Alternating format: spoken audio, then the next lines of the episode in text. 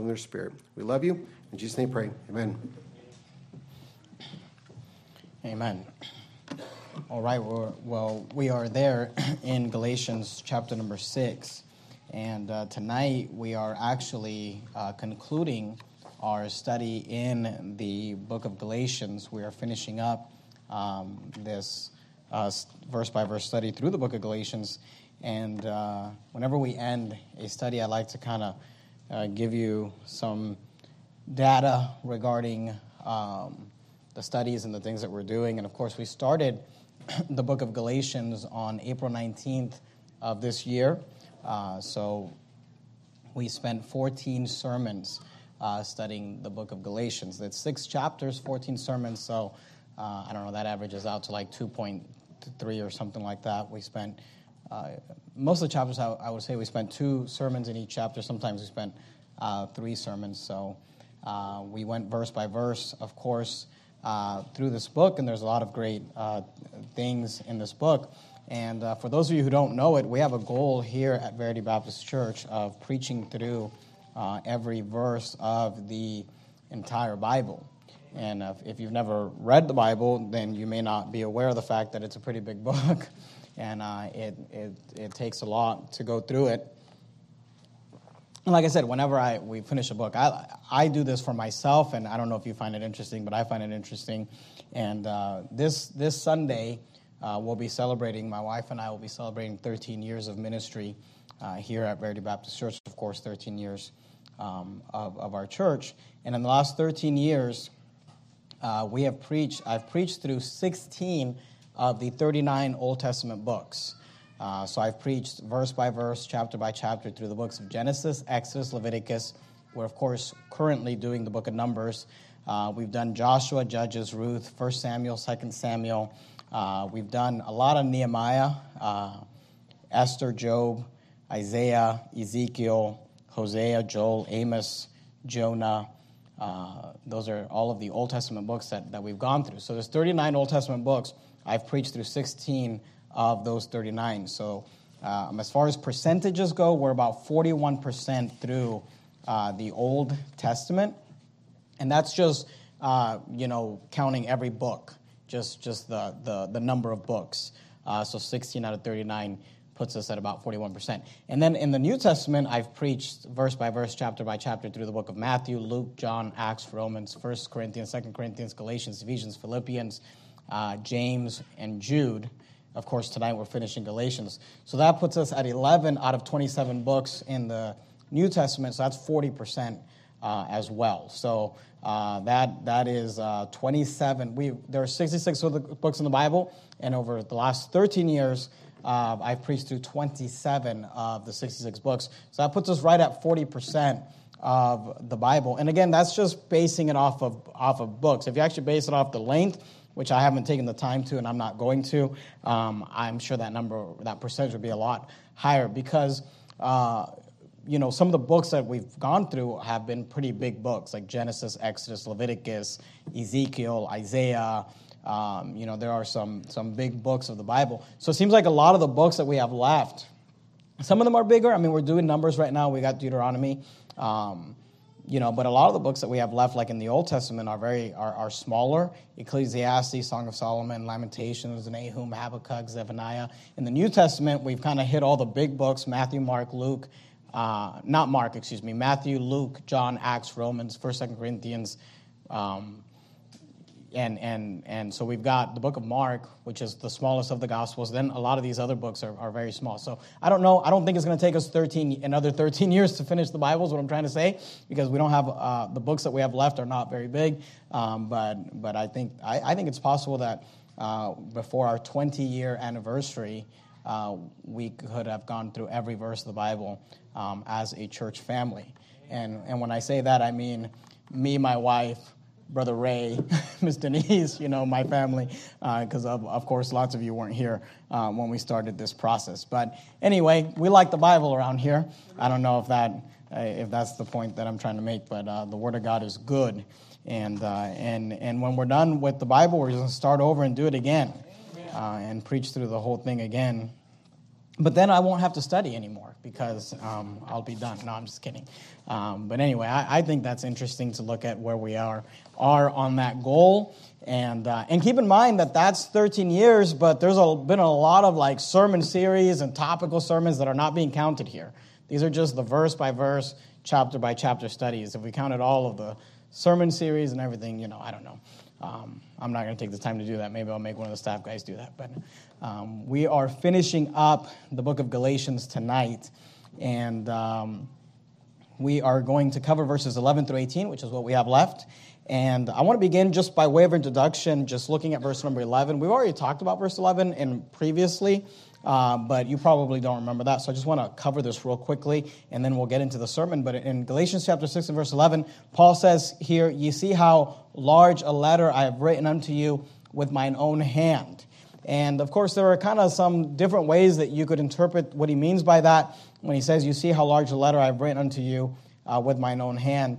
And when he says how large a letter, he is probably not referring to the size of the book because, again, uh, this is only six chapters, this, this book. By the way, I, I, meant, I meant to say this, but for every, every time we finish a book, people always ask me, what's the next book? Obviously, next Wednesday night, Brother Stuckey is going to be preaching. But after that, my plans, unless the Lord changes you know, my mind or something, my plans is for us to begin the book of Hebrews um, on, on a couple Wednesday nights from now. Uh, so that's another big book, bigger book in the, in the New Testament. But here the Apostle Paul says, You see how large a letter I've written unto you in mine own hand. And uh, again, it's probably not a reference to the length of the book because it's only six chapters. It's not a long book in comparison to other books of the Bible. Um, but there's a couple of ways that you could uh, probably look at this, and, I'll, and, and there's no really way for us to know, but I'll, I'll give you some of my thoughts and kind of theories.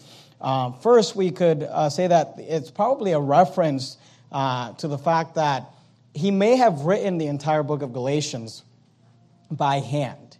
And it would be a reference to the fact that he usually doesn't write so much by hand. So when he says, You see how large a letter I have written unto you with mine own hand. It's not a reference to the fact that the book of Galatians is a large letter, but it is a large letter in comparison to what he usually writes. Because the Apostle Paul, and keep your place there in Galatians 6 if you would, go to Romans chapter 16. And this is by way of introduction, but just so you can have this information and these cross references. In Romans 16, if you go backwards, keep your place in Galatians. If you go backwards, you have Galatians, 2 Corinthians, 1 Corinthians, and then the book of Romans. Galatians, 2 Corinthians, 1 Corinthians, and Romans what the Apostle Paul would often do is that he would um, dictate these, these letters. So he would not write them by hand, he would speak them. Of course, we know that these are the Word of God, so the Bible says that holy men of God spake as they were moved by the Holy Ghost. But he would dictate them, and then someone else uh, would write them. A scribe would write them down. Let me just give you an example of that. Romans 16 22 says this. This is at the end of the book of Romans, or the letter to the Romans. It says, I, Tertius, who wrote this epistle, salute you in the Lord. And if you've ever read that before or caught that, you might have been a little bit confused, but this man, Tertius, um, is claiming to write the epistle of, of, of, the book of Romans, but we know, of course, that Romans was written by the Apostle Paul. But what he's saying is that he is the scribe, he is the one who physically penned. So Paul dictated the letter to the Romans. This man, Tertius, wrote it down. And then at the end of the book, he's just kind of writing a little note. He's saying hello to the saints at Rome. And he says, I, Tertius, who wrote this epistle, salute you in the Lord. But he's the scribe. So I want you to notice that Paul would often dictate his letters and someone else would write them, uh, physically write them down. And when he says in Galatians, you see how large a letter I've written unto you with mine own hand, it may be a reference to the fact that he uh, wrote the six chapters of Galatians physically. Um, and, and we'll see tonight, of course, we've already been seeing it as we've been studying Galatians, that this was a very urgent letter. If you remember, these, uh, these uh, churches in Galatia were under attack. They had these false prophets coming in from Judea and they were spreading heresy. And it may be the fact that Paul felt it so urgent to write to these Galatians that he did not wait for a scribe to come and for him to dictate the letter, but he picked up a pen and wrote it himself and, and he sends it and he's telling them, You see how large a letter I have written unto you with mine own hand because usually the apostle paul uh, go to second thessalonians if you would if you kept your place in Galatians, obviously that's our text for tonight. Um, if you go past Galatians, Ephesians, Philippians, Colossians, then you have First and Second Thessalonians, Galatians, Ephesians, Philippians, Colossians, First and Second Thessalonians, Second Thessalonians chapter three and verse sixteen. The Apostle Paul would write physically write portions of the letter, but they usually would be very small. Let me give you an example of that. Second Thessalonians three sixteen. Uh, the Bible says, "Now the Lord of peace Himself give you peace always by all means." The Lord be with you all. Verse 17, the salutation of Paul with mine own hand, which is the token in every epistle. So I write, the grace of our Lord Jesus Christ be with you all. Amen. And what Paul would do is because the Bible says that there were already people, even at the time of Paul, who were corrupting the Word of God, and they were writing uh, uh, copies of the Bible that were illegitimate copies, that were not uh, true writings of the Apostle Paul. He would dictate a letter and someone else, a scribe, would write it down. But then at the end, he would write the salutation with his own hand. So it would be like if I had, uh, you know, someone print out a letter for me and then I signed it, you know, physically. It's the only part of the letter that I signed. But what he would do is he would sign, but also write a salutation, the salutation of Paul with mine own hand, which is a token of every epistle. So I write, and he would write something like, very common in the epistles of Paul. The grace of our Lord Jesus Christ be with you all. Uh, amen. So usually he would dictate, and then maybe he would just write a little note at the end physically with his own hand. But with the letter to the Galatians, it may have been that he wrote the entire six chapters by hand, and that is what he is referring to when he says, You see how large a letter I have written unto you with my own hand. Uh, go, go, go to 2 Corinthians, if you would, uh, chapter number 12. Uh, 2 Corinthians chapter 12, again, if you kept your place in Galatians, right, uh, if you go backwards, right before the book of Galatians is the book of 2 Corinthians. Another reference that he may be referring to when he says, You see how large a letter I've written to you with mine own hand, um, it may be a reference to the size of the print. Uh, and it may be that maybe he did not write the entire six chapters with his own hand, but it may be that he did, as his custom was, write down the maybe just the salutation at the end um, and uh, a signature or something. Maybe he wrote the last chapter, or the last section at the end, uh, and he did that with his own hands. And he is commenting on the fact that the print is so large. And uh, if you're wondering why it would be a large print, um, and again, we don't know this for sure, but it may be a reference to the size of the print because we know that the Apostle Paul was a man that was sickly, he had a thorn in the flesh, and it is my opinion that the thorn in the flesh had something to do with his eyes. In 2 uh, Corinthians 12 and verse 5, you've seen these verses before, but I want you to notice them. The Bible says, Of such and one will I glory, yet of myself I will not glory, but in mine infirmities. So we know that Paul had infirmities in verse 7. Well, verse 6, he says, For though I would desire to glory, I shall not be a fool, for I will say the truth, but now I forbear lest any man should think of me above that which he seemeth to be, or that he heareth of me. Verse 7 And lest I should be exalted above measure, through the abundance of revelations, there was given unto me a thorn in the flesh. So we see that the infirmity mentioned in verse 5, he calls it in verse 7 a thorn in the flesh. So it seems to be some sort of a physical uh, ailment, the messenger of Satan to buffet me, lest I should be exalted above measure. Now, uh, we know that he had some sort of thorn in the flesh, some sort of uh, infirmity that he, that, that he said God gave to him, lest he should be exalted above measure. And of course, he goes on to say uh, that he will glory in his infirmities. Go back to Galatians chapter 4. As far as why I believe, and again, this is just opinion, and, and uh, different people believe different things, and, and you can have your own opinions on it as well. The reason that I believe that his thorn in the flesh had to do with his eyesight, uh, number one, when we know that when the Apostle Paul was on the road to Damascus and the Lord Jesus Christ appeared to him, that he actually went blind for three days. And he, he went blind, he went to Damascus, and when he got saved, um, then his eyesight was restored. It may have been that his eyesight was not fully restored uh, as a reminder of uh, the encounter he had with the Lord Jesus Christ, which would jive with, if you remember Jacob in the Old Testament, he wrestled with a man all night long. We know that was an Old Testament appearance of the Lord Jesus Christ. And as a result, uh, he was uh, lame and he walked with a limp uh, for the rest of his life. In Galatians chapter 4, if you look at verse 13, uh, Paul brings up his infirmity. He says, You know how through infirmity of the flesh I preach the gospel unto you at the first, if you go back to Galatians 4.13. So notice he brings up the infirmity of the flesh. Again, this is something he dealt with. Verse 14, and my temptation which was in my flesh, ye despised not, nor rejected, but received me as an angel of God, even as Christ Jesus.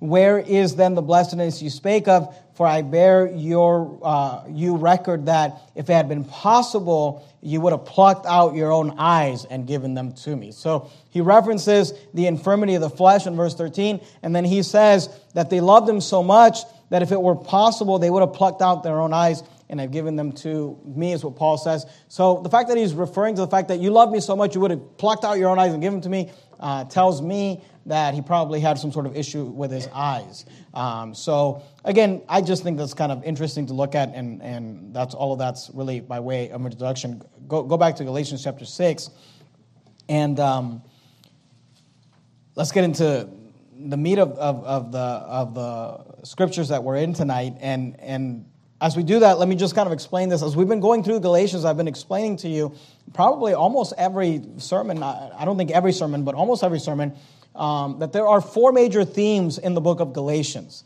And we've been looking at them. Uh, not every portion of Scripture deals with all four of these themes, but every single time that we've opened up the book of Galatians, one of these, or two of these, or three of these, or all four of these themes uh, comes up. And if you remember, I'll just kind of remind you the themes of the book of Galatians are number one, salvation by grace through faith and not of works. That is a major theme in this book. If you are curious about learning about theology of salvation, I mean, this is a great book to go to. There's a lot of great teaching here regarding the fact that salvation is not of works. And then the second theme is that salvation can bring sanctification through the Spirit. And of course, the reason for these themes, uh, theme one and theme two, is because of theme three. Theme three is warning and fighting against the Judaizers.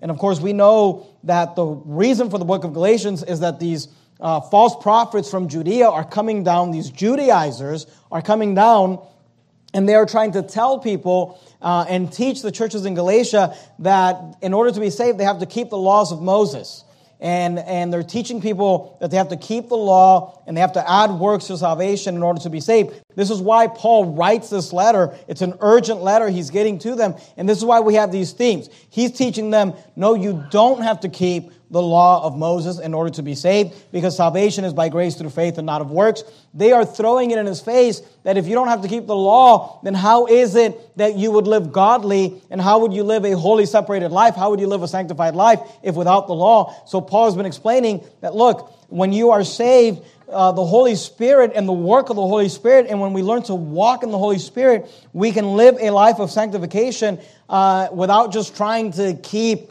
uh, uh, uh, a bunch of rules. It is something that God works inside of us. So we have the salvation, the, the theme that salvation can bring sanctification to the spirit. Of course, we have the warning and the fighting against the Jews and the Judaizers because it is the Judaizers that are bringing in this false prophet. And then the fourth theme is that Paul is defending his authority as an apostle.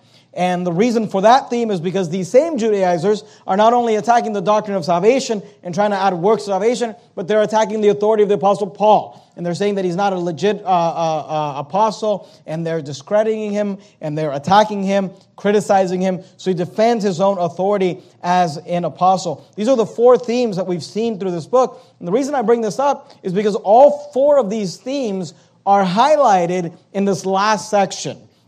It's almost like the Apostle Paul, as he's finishing this letter, he just wants to kind of recap each one of these themes, and it's brought up systematically uh, through these verses. So I, I want to remind you of that, and then I want to show it to you as we move through these verses. And really, what Paul is doing and what we're going to do tonight is we're going to review these four themes through this passage, and then we're going to do a, a little bit of a review and recap of the entire book of Galatians because these four themes are the purpose for the book of Galatians. All right, so that's enough introductory statements. Let's get into it. We see the first theme in verse number 12, and it is that salvation is by grace through faith and not of works. Notice Galatians 6 and verse 12. He says, As many as desire to make a fair show in the flesh, they constrain you to be circumcised, only lest they should suffer persecution for the cross of Christ. So I want you to notice in verse 12, and again, Paul's kind of finishing up this letter. He's already made all these arguments. So he's not going to go back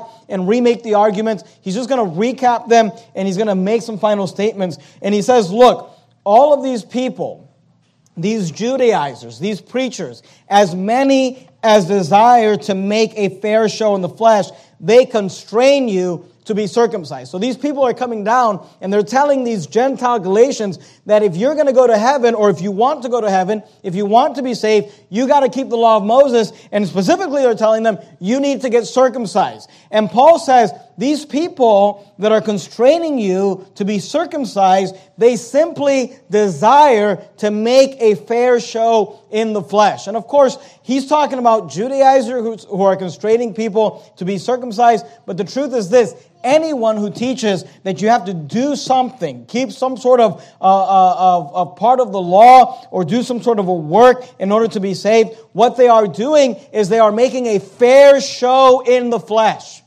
They are trying to show through their own works and their own flesh that they are good enough to go to heaven or that they can somehow uh, earn salvation. So when we go out soul winning and we knock on doors and we invite people to church and we preach the gospel and we ask people, uh, do you know for sure if you died today, are you on your way to heaven? And they say yes. And we ask them, well, what gives you that confidence? What are you trusting in to get you to heaven? And they begin to say, well, I'm going to go to heaven because I've gone to church my whole life or because I repented of my sins or because I teach Sunday school or because I used to be a drug addict and, and, and, and now I got victory over that or I used to uh, do this and that and I don't do that anymore. Look, when they are telling us that, what they are doing is they are making a fair show in the flesh. Now, I'm glad they go to church and I'm glad they're not on drugs anymore and I'm glad for all those things. But if that's what you're trusting to get you to heaven, then you are showing off. It's a fair show in the flesh, which is why the Bible says that salvation is by grace through faith, not of works, lest any man should boast. See, no man is going to be able to get themselves to heaven by boasting about all the things they've done. If they're saying, I'm going to go to heaven because I've been circumcised, I'm going to go to heaven because I've been baptized, I'm going to go to heaven because I went to communion, I'm going to go to heaven because of whatever reason, they are making a fair show in the flesh. And what they need to be doing, of course, is putting their faith in the cross of Christ and the sacrifice of Christ on the cross. Now, you're there in Galatians 6. Go back to Galatians 5, look at verse 11. Because remember, this kind of reviews and recaps the entire book. And these are things that have already been brought up by the Apostle Paul. I'll just show them to you quickly tonight. Galatians 5.11. Paul said in Galatians 5.11, And I, brethren, if I yet preach circumcision, why do I yet suffer persecution? Because he, he is saying, look, because if you if I preach circumcision, I wouldn't be persecuted. If I yet preach circumcision, why do I yet suffer persecution? Then is the offense of the cross ceased. And here's what he's saying. If Paul, the reason that Paul was hated, the reason that the Jews followed him, read the book of Acts, they followed him into all the cities he went to. They stoned him, they persecuted him, they tried to get him thrown out of the cities and get him thrown in prison. Why? Because the message of the cross was offensive. Why? Because they were saying, you have to keep the Mosaic law. And when Paul was saying, no, you don't have to keep the Mosaic law, everything that needed to be done was done by the Lord Jesus Christ. He paid for it on the cross. He paid for it with his death, burial, and resurrection. That is an offensive uh, message of the cross. And look, today, even today, when we preach the true gospel, it is an offense of the cross. Because today people get offended. See, today people, they don't have a problem with us saying it's Jesus plus your good works. It's Jesus plus your baptism, Jesus plus your repenting of your sin. But when we tell somebody, no, there's nothing you can do, your righteousnesses are as filthy rags, it's Jesus alone, plus nothing, minus nothing, that's an offensive message today. People don't want to hear that today. They don't want to be told that it's not uh, Jesus plus what they're trusting in. So Paul brings up the fact that the uh, message of the cross is an offensive message. Look, look at Galatians 6:12 again. As many as desire to make a fair show in the flesh, they constrain you to be circumcised, only lest they should suffer persecution for the cross of Christ. And look, this is why we go soul winning. And if you've ever gone soul winning, you'll realize that most of Christendom doesn't agree with us. They all say, every, I mean, you go to these churches and they've got crosses on the walls and they've got crosses on the pulpit and everybody likes the cross. But then when you go and tell somebody, hey, you don't have to do anything, it's everything, it's the message of the cross that's offensive to them. You tell them it's not of works and they say, no, no, no, no, but you got to do something. You can't just, you can't just believe. Or you tell them, hey, once you're saved, you can't lose it because Jesus paid it all. All to him I owe. And they'll say, well, no, I mean, can't, yeah, it's Jesus, but I, if, if I don't continue in the faith. And it's the message of the cross that is offensive. And here's what Paul brings up to the Galatians, and he's brought this up already, and I think it's good for us to think about this as well, is that these people who teach that you must keep the law in order to be saved. Anyone who teaches that you must keep the law in order to be saved is a hypocrite because anyone who teaches that doesn't keep the law. Look at verse 13. He says, For neither they themselves who are circumcised keep the law, but desire to have you circumcised, that they may glory in your flesh. He says, Look, they themselves don't keep the law, Paul says. He says they may be circumcised and they're trying to get you to get circumcised, but they don't keep the whole law. And look, isn't that true? It's always interesting to me when somebody tries to argue eternal security. You know, I, years ago I preached a sermon called uh, Logic Proves Eternal Security. And one of the logical arguments for eternal security is this that people who do not believe in eternal security, they always have this list of things. Well, of course, you can't do this, you can't do that. I mean, if you, if you, if you did, if you did one of these things, you would lose your salvation. What's always interesting about those lists is that it's whatever they're not doing. You know, and it's just like, because they never say, like, well, if you lied, you'd lose your salvation. Nobody says that. You know why? Because everybody lies. So they always say some extreme thing that is not what they're doing. They're just like, well, of course, if you if you, if you kill someone, you couldn't keep your salvation. Because it's like, but yeah, you're just saying that because you've never killed someone. But then the person who's killed someone, they're like, well, you know, it, eh, it, eh, but I've never committed adultery, so if you commit adultery, you, you see what I'm saying? Like, they just, it's just whatever they're not doing. But here's the thing if you say that you got to keep any portion of the law to be saved, then you're also uh, real uh, saying that you got to keep the entire law. If, you can't just say, well, I'm going to keep three out of the Ten Commandments and that'll get me to heaven. No, if you're going to try to earn your way to heaven, you got to do the whole thing. And they neither themselves keep the law. You say, then why do they preach for people to keep the law? You know why? Because these Paul Washers and these, these repent of your sin, they want to just glory in your flesh. And they want to be able to show and say, look at all these people that are repenting of their sins. And because they, they don't want to just say, hey, there's tons of people all over the city of Sacramento that are saved because they believed on the Lord Jesus Christ. And they'll mock us and say, well, where are they? Why aren't they in church? If they're really saved, why aren't they in church? If they're really saved, why didn't they get baptized? If they're really saved, why didn't they repent of their sins? And the answer is, you don't have to go to church to get saved. You don't have to be baptized to be saved. Now, those are all good things, but you don't have to do those things to be saved. For neither they themselves who are circumcised keep the law, but desire to have you circumcised, that they may glory in your flesh. And again, Paul is just kind of recapping what he's already said, because he's already said this in the book of Galatians. He said it in a different way, but he made pretty much the same point. Go to Galatians 2 real quickly. Galatians chapter 2. Look at verse 14. Remember, Paul brings up in Galatians 2 this confrontation he had between him and Peter. Galatians 2:14, but when I saw that they walked not uprightly according to the truth of the gospel, I said unto Peter before them all, if thou being a Jew, so he's going to make the same argument, but in reverse.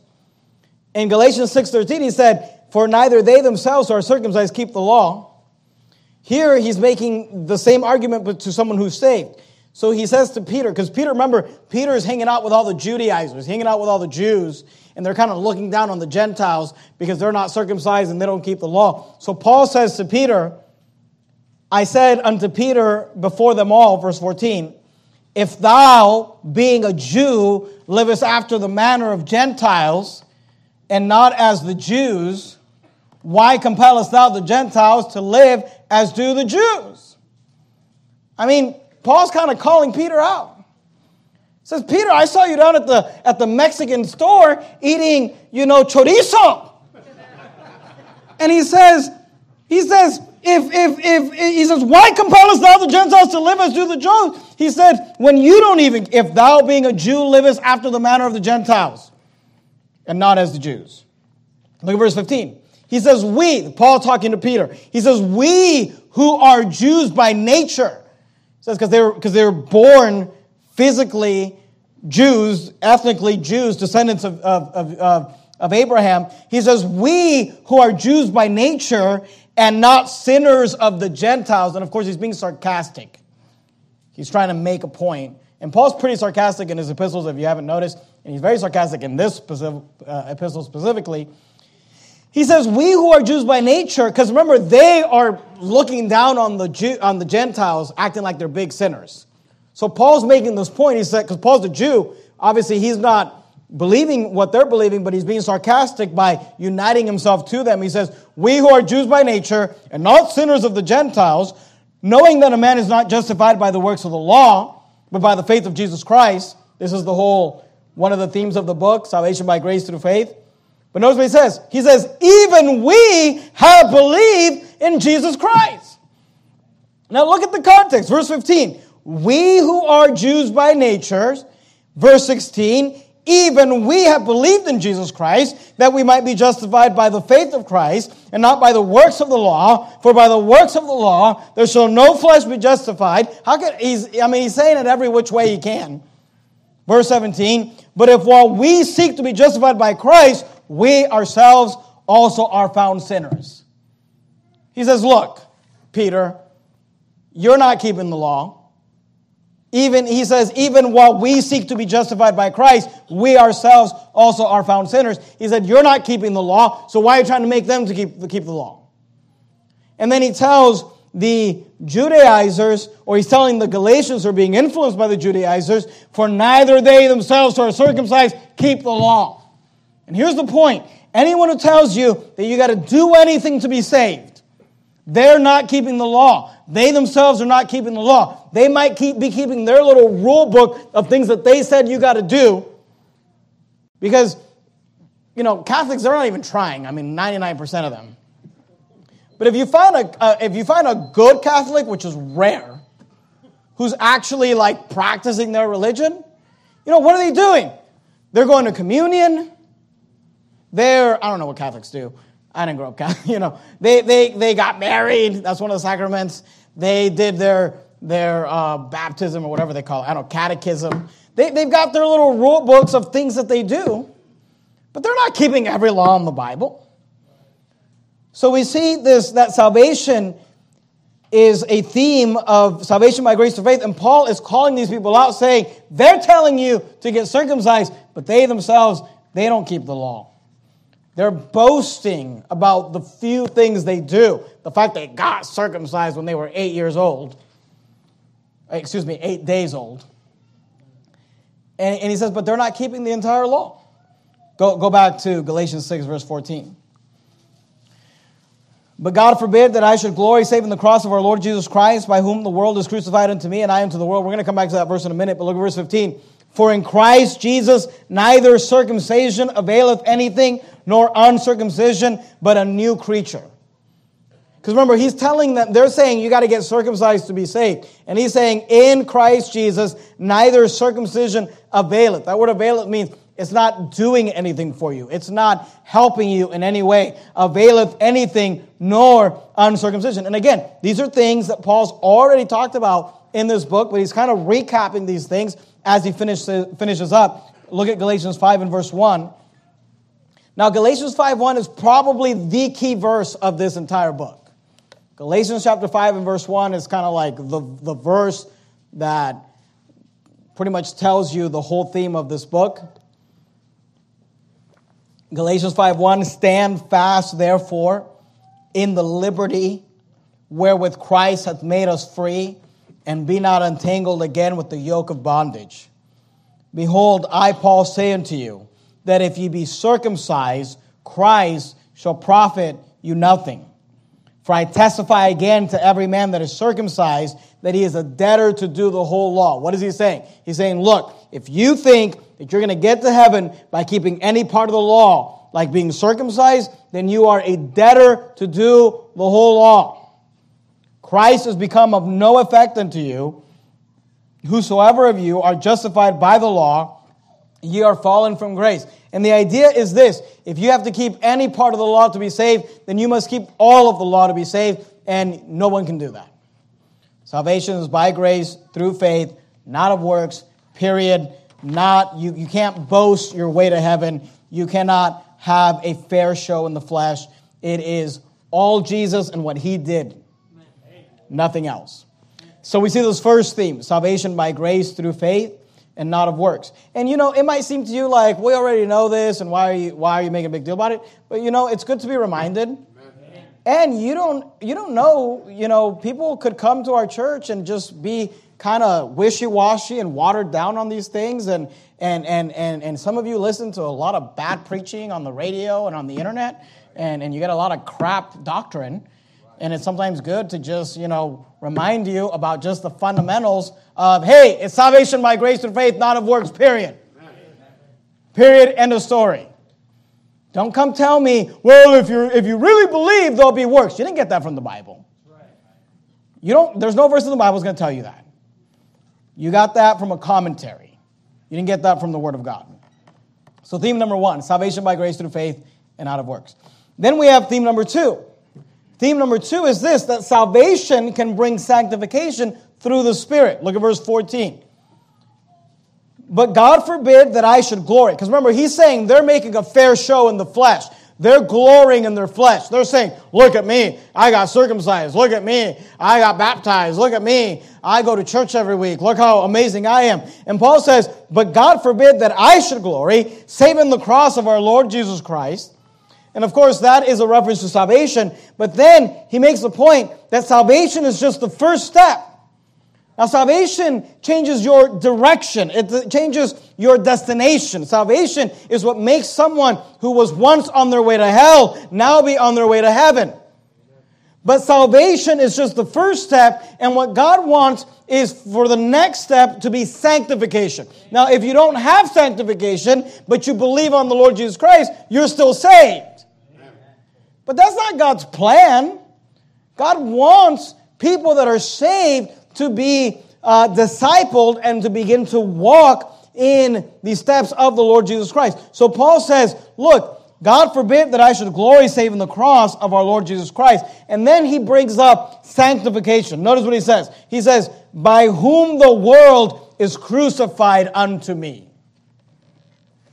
This is the life that Christians need to have. And look, right, right here, Galatians 6:14 is where we separate the men from the boys is where we separate the good Christians from most Christians. Because look, if you're saved, you got this, but God forbid that I should glory save in the cross of our Lord Jesus Christ. You see the comma there? The average Christian, you can just put a period there. Because look, if you're saved, you got to at least have that. Not of works, lest any man should boast. The word glory means to boast. So if, if you're boasting in yourself, you're not even saved. You've got to boast and glory in the cross.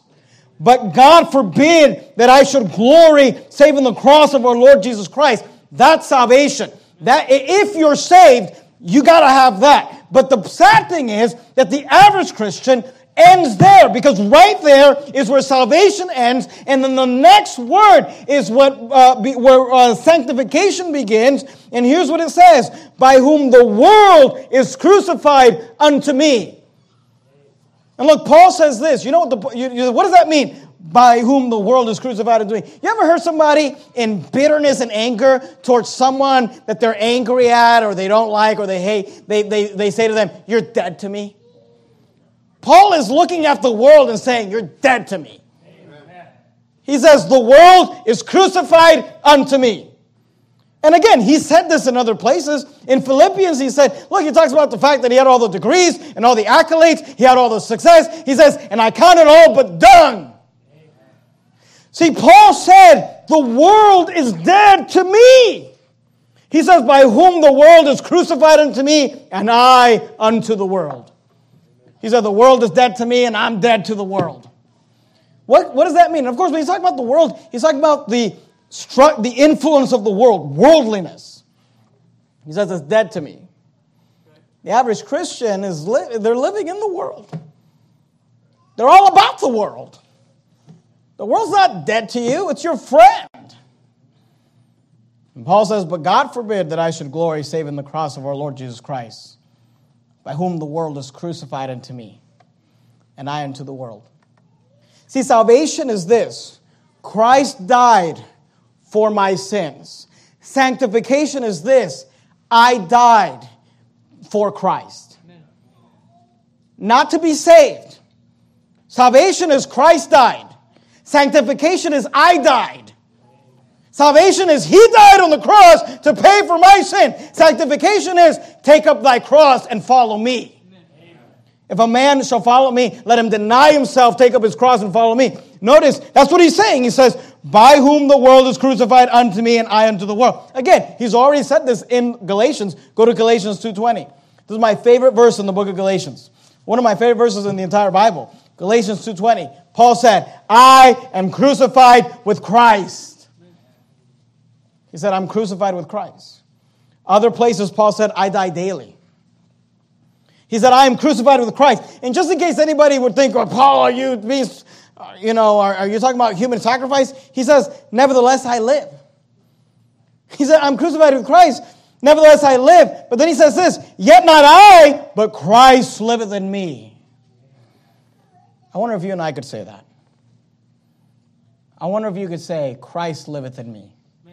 I'm not talking about your salvation. I'm talking about your practical living, the places you go, the things you watch, the things you listen to, the things you drink, the things you smoke, the things you you you give your body to. Can you say, Christ liveth in me? I am crucified with Christ. Nevertheless, I live, yet not I, but Christ liveth in me. Notice what he says, and th- this should be the Christian life. And the life which I now live in the flesh, I live by the faith of the Son of God who loved me. Now, why, why are we doing this? Now, first, I want you to understand this.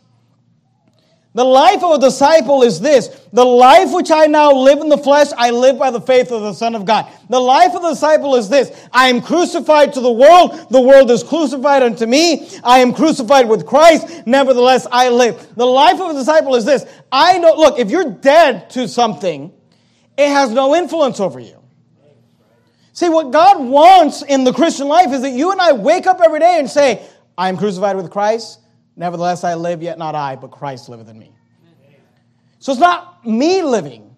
It's not my desires. It's not what I want. It's not me waking up every day to fulfill my desires and my needs and what I want and where I want to go and how much money I want to make and where I want to live and what I want to drive and everything that is, is what I want. No, no, no. The Christian life should be this I'm dead.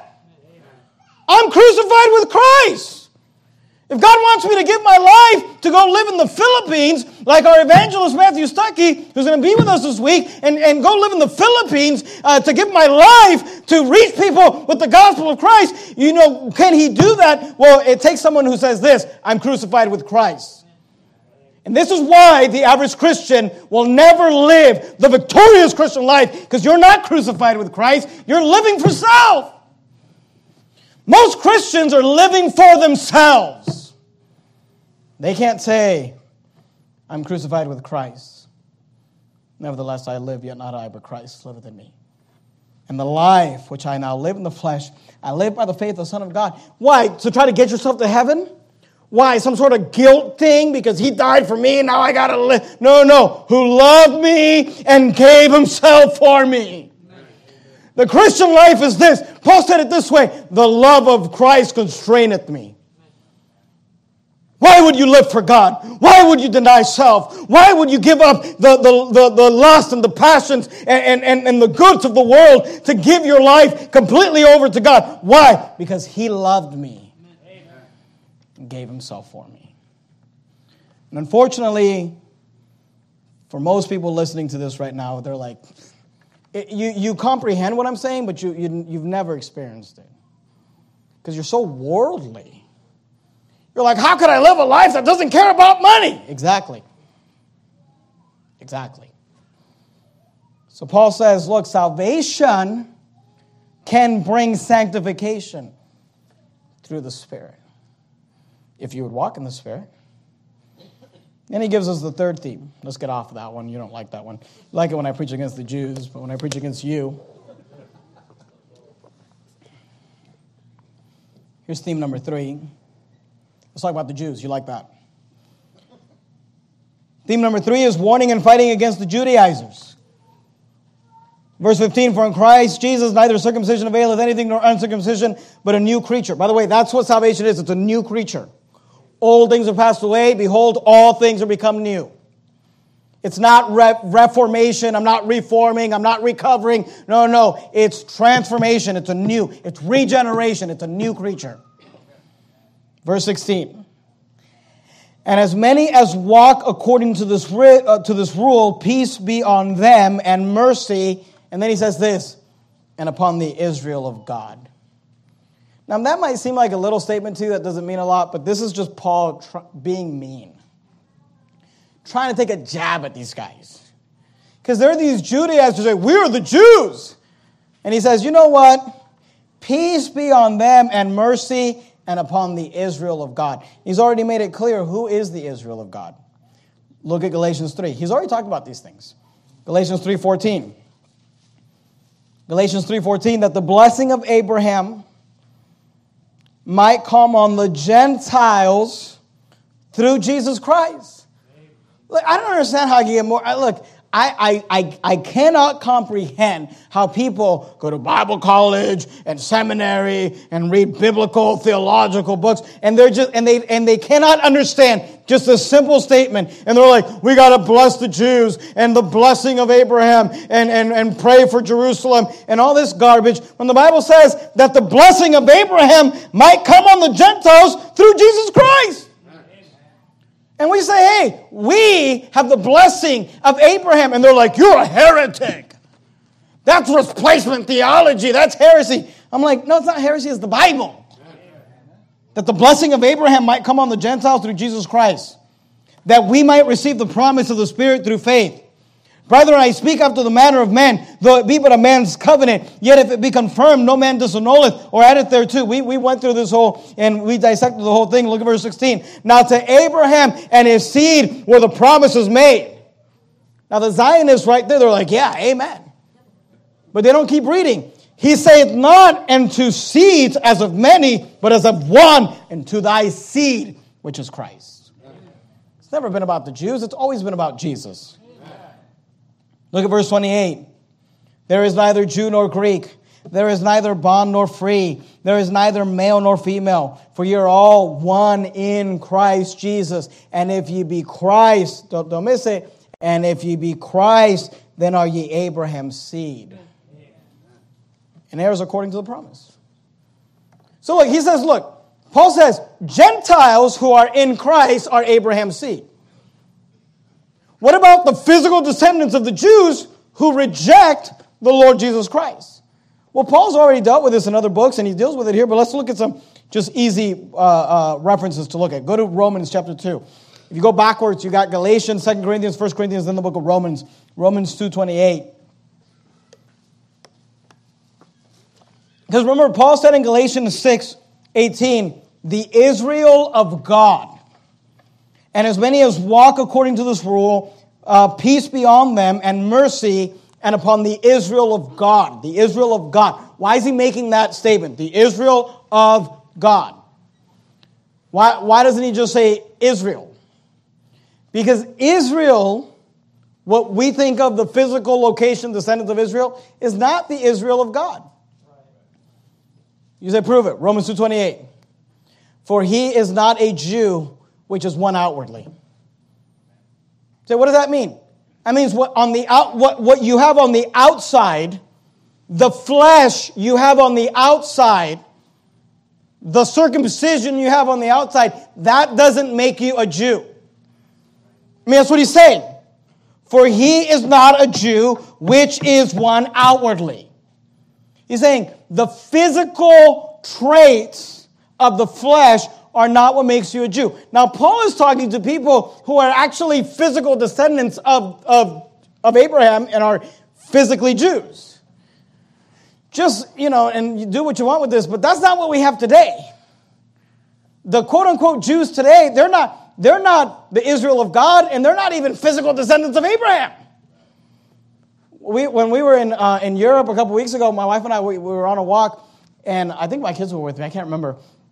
But we see this, this guy, I don't know, rabbi or something, he's got like the black, the black suit with the, you know, looks like Abraham Lincoln with the black hat and the cur- little curls coming down. And he's got this flock of like little Jewish kids with him. And there's like five little kids, and they all got, you know, the, the, the, the hair and the little whatever, and they're walking down the street. And, and I thought to myself, I wonder if these kids ever look in the mirror and they think, and they ask themselves, you know, I'm a Jew, but I wonder, why am I white? Because they were all white, like blonde, blue eyed. I think there was a redhead. And it's like, you're not Middle Eastern. You're a white person. Blue eyes, redhead, you're, you're like Irish, okay? You're not, you're not a Jew. But because the Jews today, they're not even physical descendants of Israel. And again, I don't have time to, you can study that on your own. But Paul's talking to people who are actually physical descendants of Israel. They were probably brown, okay? Like I'm talking about Middle Easterns. Look at Brother Shaw, all right? Romans 2.28. He's not a Jew, not even close. He's like the enemy of the Jews. Romans 2.28. For he is not a Jew, which is one outwardly, neither is that circumcision which is outward in the flesh. Look at verse 29. But he is a Jew, which is one inwardly. And circumcision is that of the heart, in the spirit, and not the letter, whose praise is not of men, but of God. You say, who are the Jews? Well, we're all one, and, and if you be Christ, then are you Abraham's seed? There is neither Jew nor Greek. There is neither bond nor free. There is neither male nor female, for you're all one in Christ Jesus. So the Bible says, look, don't tell me about your physical ethnic descendancy. Little redheaded, blue eyed kid trying to tell me you're an ethnic Jew. I don't care about that. He is a Jew which is one inwardly. And circumcision is that of the heart in the spirit and not in the letter, whose praise is not of men, but of God. Go to Romans chapter 9. Romans chapter 9, look at verse 6. Romans 9 6. Romans 9 6, not as though the word of God had taken none effect. Romans 9 6, for they are, notice what he says, for they are not all Israel which are of Israel. I mean, what does that mean? Because remember, Paul said, hey, it's the Israel of God. He says they are not all Israel which are of Israel. Remember, the name Israel, Israel is referring to a man.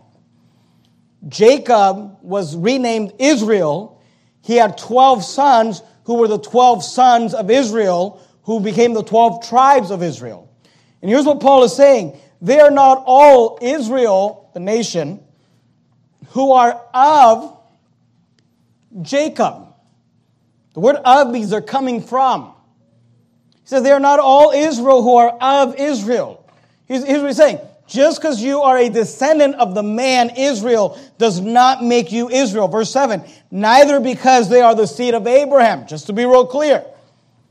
Neither because they are the seed of Abraham. Just because, just because Abraham, according to these people, had a bunch of blonde haired, blue eyed descendants, apparently.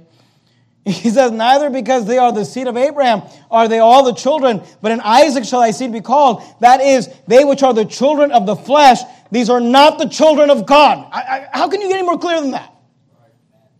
That is, they which are the children of the flesh. The physical descendants of Israel, of Abraham, are not the children of God, but the children of the promise are counted for the seed.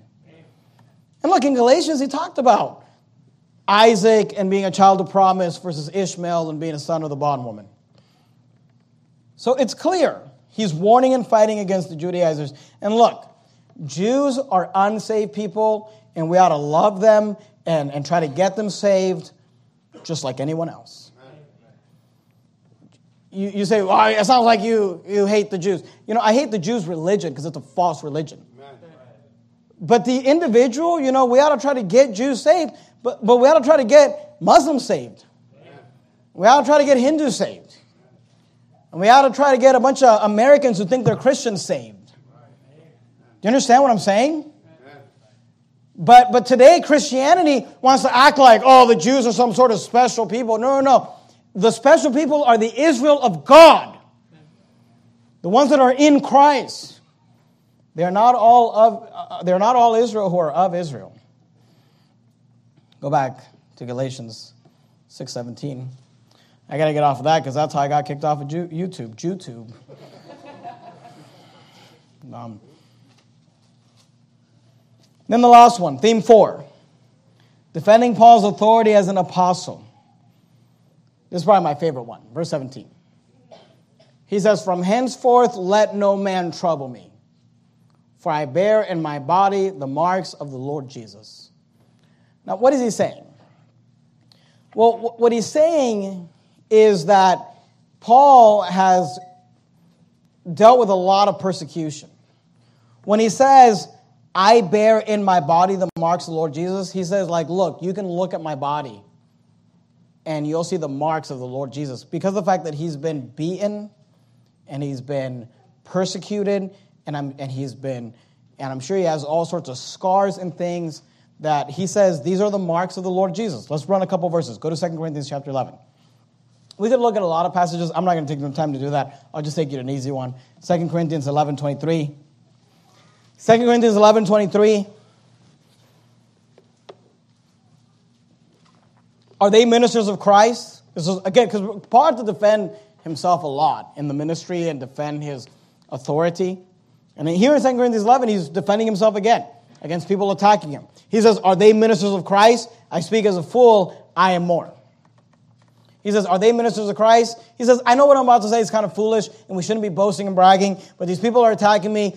So he says, he's saying, You want to compare notes? Let's compare notes. This is what Paul's saying.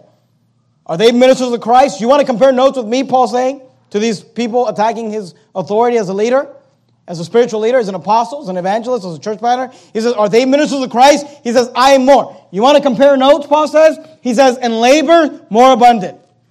So you want to compare work? I work, I work harder. In stripes, above measure. In prisons, more frequent. In deaths, oft. Of the Jews, five times received I 40 stripes, save one. He said, Five different times they whipped me. 39 times, save 40 stripes, save one. Thrice was I beaten with rods. Once was I stoned. He said, They took stones and threw them at me till they thought I was dead. Thrice I suffered shipwreck, a night and a day I have been in the deep, in journeys often, in perils of water, in perils of robbers, in perils of my own countrymen, in perils by the heathen, in perils of sin. You want to compare notes? In perils in the wilderness, in perils in the sea, in perils among false brethren, in weariness and painfulness, in watchings often, in hungers and thirst, in fastings often, in cold and nakedness. Paul says, so, so look, go back to Galatians 6. When he says, I bear in my body the marks of the Lord Jesus, that's what he's talking about. Thrice was I beaten with rods, once was I stoned, five times received I 40 stripes, save one. She said, I bear in my body the marks of the Lord Jesus. Now, you say, what is it that Paul is saying when he says, let no man trouble me? Here's what he's saying he's saying, back off. He's saying, he's saying, you know, you need to back off. He's ending this, this book and he's, he's telling the Judaizers, back off. I bear in my body the marks of the Lord Jesus. And here's the thing about this book is that Paul has been very hostile pretty much this entire book. Let me just give you a couple examples. Galatians 3, look at verse 1. Galatians 3 1. Oh, foolish Galatians. I mean, he's, call, he's calling them fools. Oh, foolish Galatians, who have bewitched you that you should not obey the truth? Look at verse 3. Are ye so foolish, having begun in the Spirit, are ye now made perfect by the flesh? This has been a very hostile book because Paul's pretty angry. He's upset. He's upset that these Judaizers have came to the churches that he started and they began to spread false doctrine, adding works to salvation, telling people they have to keep the law to be sanctified, and they are attacking him in the process. He's upset at them, but he's also upset at the at the uh, Galatian believers for accepting it. He's been pretty hostile. So when he says Galatians 6:17, from henceforth let no man trouble me, for I bear my marks the body of the Lord Jesus, he's saying you need to back off. You need to step back. Paul's saying, look, I've been through some things and I don't want to hear it from you. And you, you may not like that, but it's the Apostle Paul. One of the greatest Christians who ever lived. And you know, obviously, I would never, even in a million years, try to compare myself to the Apostle Paul in any way, shape, or form. But I'll say this I, I feel like I can understand a little bit how Paul's feeling. Because, you know, on Sunday, my wife and I will be celebrating 13 years of ministry, and we've gone through some stuff. I mean, I think, I've, I think we've proven over the last 13 years that we, we've fought some battles. We've been persecuted. We've had, we've had, we've, I'm not, I'm not saying that we're the Apostle Paul or we've dealt with what Apostle Paul, but we've dealt with more than the average pastor in this country. And sometimes when some young punk shows up and they're like, I want to debate with you about calling upon the name of the Lord, I just want to say, like, back off. I bear in my body the marks of the Lord Jesus Christ. Let no man trouble. You know, sometimes you just want to tell people, like, hey, look, I've been through some stuff. Just shut up. I don't care. Go, go get a thousand death threats and then we'll talk. I mean, that's what Paul's saying. So, I, you know, again, I'm not comparing myself to Paul, but sometimes I, you know, if, if you ever feel like I'm like, look, shut up, just shut up. I don't care. I don't care what you think. I've been doing this for a long time. We've suffered some things. We've gotten some things. You just showed up last week. You haven't even read the Bible one time. Shut up. And this is what Paul's saying. Let no man. He said, from henceforth. He said, I don't want to hear this. He's in the Galatians, I don't want to hear this anymore. From henceforth, let no man trouble me. And Paul says, I've earned the right to have that bad attitude because I bear in my body the marks of the Lord Jesus. You say, I don't like that. It's probably because you're a punk. But then he ends in verse 18 with this benediction. And it's interesting because, you know, he's like, back off. And then he ends with this graceful, you know, spiritual benediction. Is it, what is a benediction? It is an utterance or bestowing of a blessing, especially at the end of a religious service. He ends the book. He's gone through the themes. Salvation by grace through faith, not of works. He's dealt with this the entire book, but in the last few verses, he's just kind of recapped it all again. Salvation by grace through faith, not of works, not a fair show in the, in the flesh, not boasting and bragging. They themselves who tell you to keep the law, they themselves don't keep the law. Salvation can bring sanctification through the Spirit. Paul says, I am crucified to the world, and the world is crucified to me warning and fighting against the Judaizers, he says, you know what? I bless the Israel of God. I'm not going to promote a bunch of ethnic Israelites, so-called Israelites. He says, the people of God are the Israel of God. By the way, that's why Jesus in the book of Revelation, he talks about Jews that are not Jews. They say that they are Jews, but are not, and are the synagogue of Satan. So Paul says, look, I'm, I'm done with these Judaizers. He said, I bless the Israel of God. And then he defends his, his he, defends his authority by just saying, I fought more battles than you fought. I've started more churches than you've started. I've, I've trained more soul winners than you've trained, so back off. And you know what? You may not like me saying it or Pastor Anderson saying it or whoever saying it, but sometimes I tell people, I've started more churches than you've started. I've led more souls to Christ than you've led. I've discipled more souls. You go, well, no, I've led a million souls to Christ. Yeah, it's funny how you've led a million people to Christ and yet no one. Because I can point to many people in this church that I knocked on the door, got them saved, got them baptized, and they're still here. I always think it's funny how people, well, I go, every time I go soul winning, I get 30 people saved. Well, look, salvation's by grace through faith, and they don't have to come for me to be impressed. But before you start telling me how to run a church, bring somebody, impress me. I'm just saying, back off. I'm not going to take crap from you. I've gone through some battles, we've gone through some things, and that's what Paul's saying. He says, Let no man trouble me. He said, I'm done with this conversation. For I bear in my body the marks of the Lord Jesus. And then he gives a benediction. He says, Brethren, the grace of our Lord Jesus Christ be with your spirit. Amen. See, I don't like the sermon. Well, let me say to you what Paul said. The grace of our Lord Jesus Christ be with your spirit. Amen. Let's bow our heads and I word of prayer. Heavenly Father, Lord, we thank you for this book, book of Galatians. Such an important book because Paul's really just earnestly contending for the faith. He's going to battle. And he's not happy. And sometimes we, we got to fight. We got to fight for the, the truth. We got to fight for the Word of God. And we thank you for the study, verse by verse, learning it. Lord, I pray that you'd help us to continue to study the Bible, apply these things to our lives. In the matchless name of Christ, we pray. Amen. All right, we're going to have Brother Moses come up and lead us in a final song. Just one.